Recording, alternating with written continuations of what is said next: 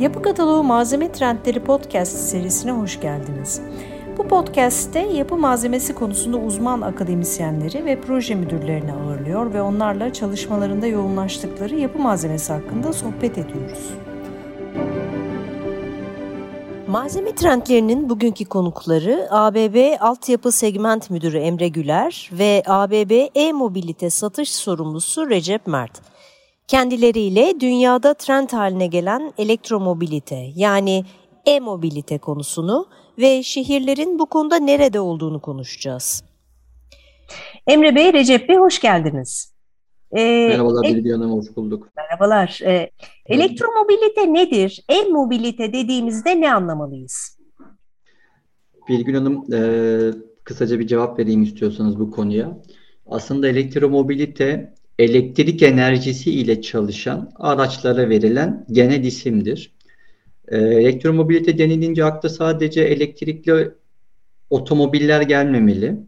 Aslında e, elektrikle hareket sağlayan kara, deniz, hava taşıtları, trenler, e, güneş enerjisi ve elektrik motoruyla çalışan yelkenlilere kadar tüm araçları kapsayan yeni ulaşım trendi diye adlandırabiliriz. Ve dünyanın e, büyük bir değişim geçirdiği, ulaşımda uzun zaman sonra farklı bir noktaya evrildiği bir dönemdeyiz. Bunların hepsini elektrik, elektrik mobilite adı altında toplayabiliriz. Şehirleşmenin bu kadar artması ve sürdürülebilirliğin dünya için bu kadar önemli bir konu haline gelmesiyle elektromobilitenin yani e-mobilitenin gerekliliği de artıyor. Elektrikli araçların sürdürülebilirliğe katkısının büyük olduğunu söylüyorsunuz. Elektrik de fosil yakıt bazlı bir enerji kaynağı. Peki Emre Bey, elektrikli araçlar gerçekten daha temiz mi? Ee, burada da bazı bilgiler paylaşarak, bazı e, rakamlar vererek aslında cevap vermek istiyorum. Normalde 2015 yılında kabul edilen Paris Anlaşması ile karbon salınımının azaltılması yönünde çalışmalar hızlandı. Bütün gelişmiş ülkeler bu anlaşmanın altına imza attı ki geçtiğimiz yıl itibariyle Türkiye'de bu anlaşmayı imzalayan ülkeler arasında katıldı. Normalde yapılan araştırmaların sonuçlarına göre karbondioksit emisyon salınımının yaklaşık yüzde otuzu ulaşım sektörüne bağlıdır. Yani şuradan bir örnek vermek istiyorum. Elektrikli aracınızı e, kömürle beslenen bir elektrik santralinden üretilen elektrikle şarj etseniz dahi yüzde otuzluk bir karbon emisyonu sağlayabilecek durumdasınız. Bu en kötü senaryo anlamında ifade ediyorum bunu. Elektrikli araçlar normal klasik e, yakıtla beslenen araçlarla kıyasladığımızda hem karbon salınımı hem karbon monoksit ya da azot oksit gibi diğer kirli birleşenlerin salınımı açısından daha iyi durumdadırlar. E, yalnızca genel emisyon içeriği e, düşük kalmıyor. Aynı zamanda özellikle yüksek nüfuslu merkezlerde, şehir merkezlerinde hava kalitesi içinde önemli bir artı sağlamakta bize. Ve dünyanın gittiği diğer bir trend de yenilenebilir enerji kaynaklarıdır. Yenilenebilir enerji kaynaklarından temiz enerji üretmektir. Bu konuda hızlandıkça e, elektrik enerjisi, araçlarda kullandığımız elektrik enerjisini de buralardan tedarik ettiğimiz sürece zaten elektrikli araçların karbon emisyonuna katkısı çok daha üst düzeye çıkacaktır. Çok daha temiz, çok daha sürdürülebilir bir dünyanın parçaları olacaklardır diye kısaca bir özetleyeyim. E, ABB olarak sizin e-mobilite dünyasındaki vizyonunuz nelerdir? E, Recep Bey, aktiviteleriniz veya çalışmalarınız hangi yönde yoğunlaşıyor?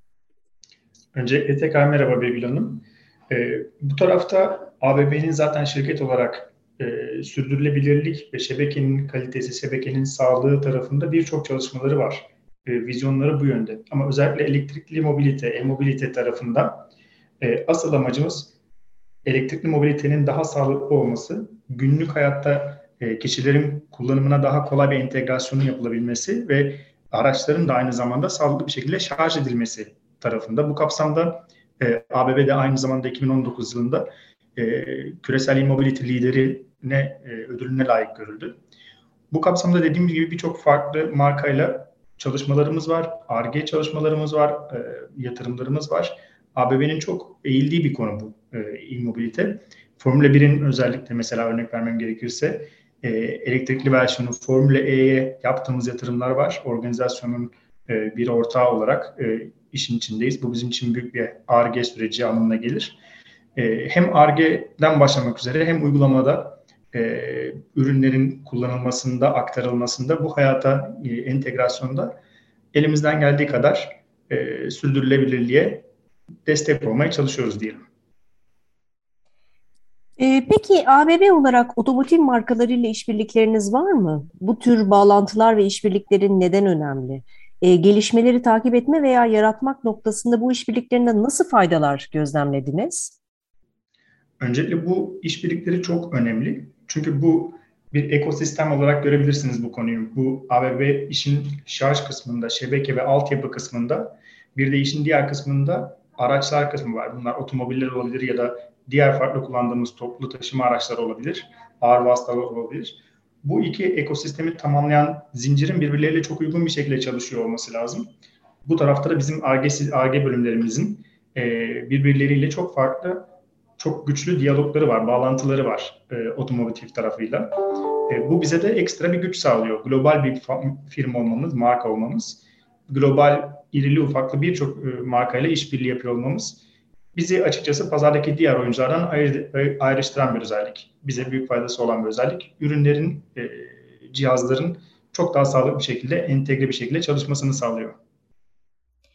Peki Recep Bey, bir elektrikli araç nasıl e, ve kaç farklı şekilde şarj olur? Hızlı şarj ve yavaş şarj nedir? Şöyle özetlemek gerekir aslında.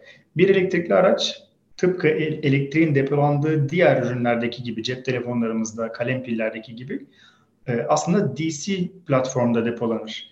E, ancak bizim şebekeye erişimimizde, şebekemizde AC bir altyapı kullanıldığı için e, AC de şarj edebilmemiz gerekeceği için AC ve DC olarak iki farklı şekilde şarj olabilir araçlar. AC olarak tabii biraz daha limitli güçlerle şarj olabilir. Çünkü günün sonunda aracın DC olarak şarj olması gerektiği için e, AC bir şarj kaynağı bulduğumuzda araç kendisi bunu DC'ye çevirir ve araç içindeki limitli bir çevirici gücüyle çevrilir. Oysa ki DC bir cihaz bulduğumuzda e, daha yüksek güçlere çıkabildiği için bizim bulabileceğimiz bir cihaz daha hızlı bir şarj mümkün. E, tabii burada her ikisinde de hem AC'de hem DC'de hem araçlarda hem de cihazlardaki teknik kapasitelerle sınırlandırılmış olabilir hızlının tanımı, şarjın hızlı gücü. E, dolayısıyla kabaca iki farklı şekilde şarj olabilir diyebiliriz. Emre Bey, e, elektrikli araçların şarj sistemlerinin şebekelere entegrasyonu zor bir şey mi? Şehirlerin böyle bir değişime ayak uydurması için neler gerekiyor? E, Bilgi bu birkaç farklı açıdan bakılması gereken bir konu. Öncelikle Recep de az önce bahsetti. Şarj sistemi AC ve DC diye ikiye ayrılmakta. Genellikle ev kullanımı için AC şarj cihazları tercih edilmektedir.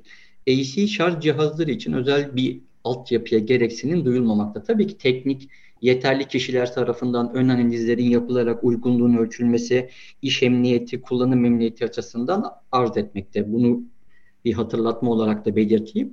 AC cihazlar tek faz, 3 faz ve maksimumda 22 kW'lık bir güç çekebilecek düzeyde oldukları için ev kullanımı için çok ekstra bir yük getirmemektedir. Ayrıyetten akıllı cihazlar, örnek veriyorum Mavebel'in cihazları akıllıdır. E, yük yönetimi yaparak da yükün yüksek olduğunu daha düşük güçlerle şarj sağlarken yükün kullanılmadığı noktalarda program sayesinde onu e, uzaktan kontrol ederek az kullanıldığı anlarda şarj etmesi başlatmaya sağlanabilir. E, yeni yapılarda özellikle Türkiye gibi çok bina projesinin üretildiği bir ülkede e, bütün üst yapı projenin birçoğunda elektrik araç altyapısı artık planlanır hale gelmiş durumda. Güç öngörüleri yapılarak altyapıda bunlar için yer bırakılıyor ya da öngörüler yapılabiliyor. Ticari kullanım ise e, daha çok DC şarj ünitelerinden geçmektedir. DC şarj ünitelerinin kullanılacağı yerlerde keşif yapılıp enerji altyapılarının gözden geçirilmesi gerekmekte. Ee, örnek veriyorum bir yere DC şarj ünitesi kurmaya karar verdiniz. Birkaç tane yani benzin istasyonunun elektrikli versiyonu olarak düşünelim. Burada büyük bir keşfin yapılması, enerji altyapısı uygun değil ise e, gerekli mercilerden enerji altyapısının kuvvetlendirilmesi konusunda izinler alınması, eğer ki çözüm üretilemiyorsa ise daha farklı çözümlere gidilmesi gerekebilir. Burada enerji depolama çözümleri, enerji storage çözümleri bir alternatif olabilir. İstanbul gibi bir metropolü göz aldığımızda evet problem yaşayabilecek semtler eski yerleşimin olduğu örnek veriyorum Kadıköy, Moda gibi semtlerde enerji altyapısı konusunda tekrar bir iyileştirmeye muhakkak gidilmesi gerekecektir. Ee, ama korkulduğu ölçüde, korkulduğu boyutta bir enerji altyapısı problemiyle karşılaşılmayacaktır. Bir kez daha belirtiyorum. EISİK kurulumu daha çok evlerde olacaktır. E, bu elektrikli araçların şarj mantığı, elektrikli araçların şarj kullanımı yakın gelecekte daha çok evde olacaktır ve gece nispeten yükün daha az olduğu saatlerde kullanılacaktır. O anlamda e, belli düzenlemelerle, belli planlamalarla bu sorunlar aşılabilecektir diye planlıyoruz, düşünüyoruz. Ee, peki dünya bu adaptasyon, dünya şehirleri bu adaptasyon konusunda nerede? Global gelişmeler hakkında bizi bilgilendirir misiniz?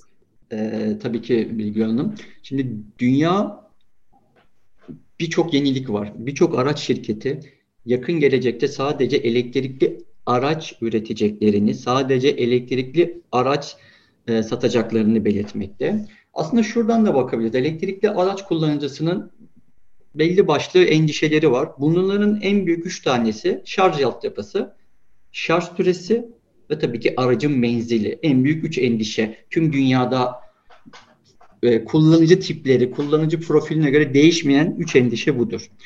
Bazı spesifik bilgiler paylaşmak istiyorum sizinle. Bunlar e, resmi noktalardan almış olduğumuz bilgilerdir. Avrupa'daki kurulu şarj istasyonlarının %70'i 3 ülkede toplanmakta. Almanya, Hollanda ve Fransa'dır bu üç ülke. Yine Avrupa'daki kurulu 9 şarj istasyonundan sadece bir tanesi DC yani hızlı şarj.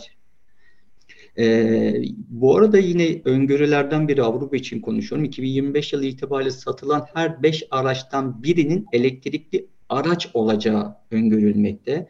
Bunun Paris Anlaşması'nın etkisi yakın gelecekte birçok büyük Avrupa başkentinin ana merkezlerini, tarihi merkezlerini sadece elektrikli araçların girişini izin verileceği gibi çok düzenlemeyle karşı karşıyayız.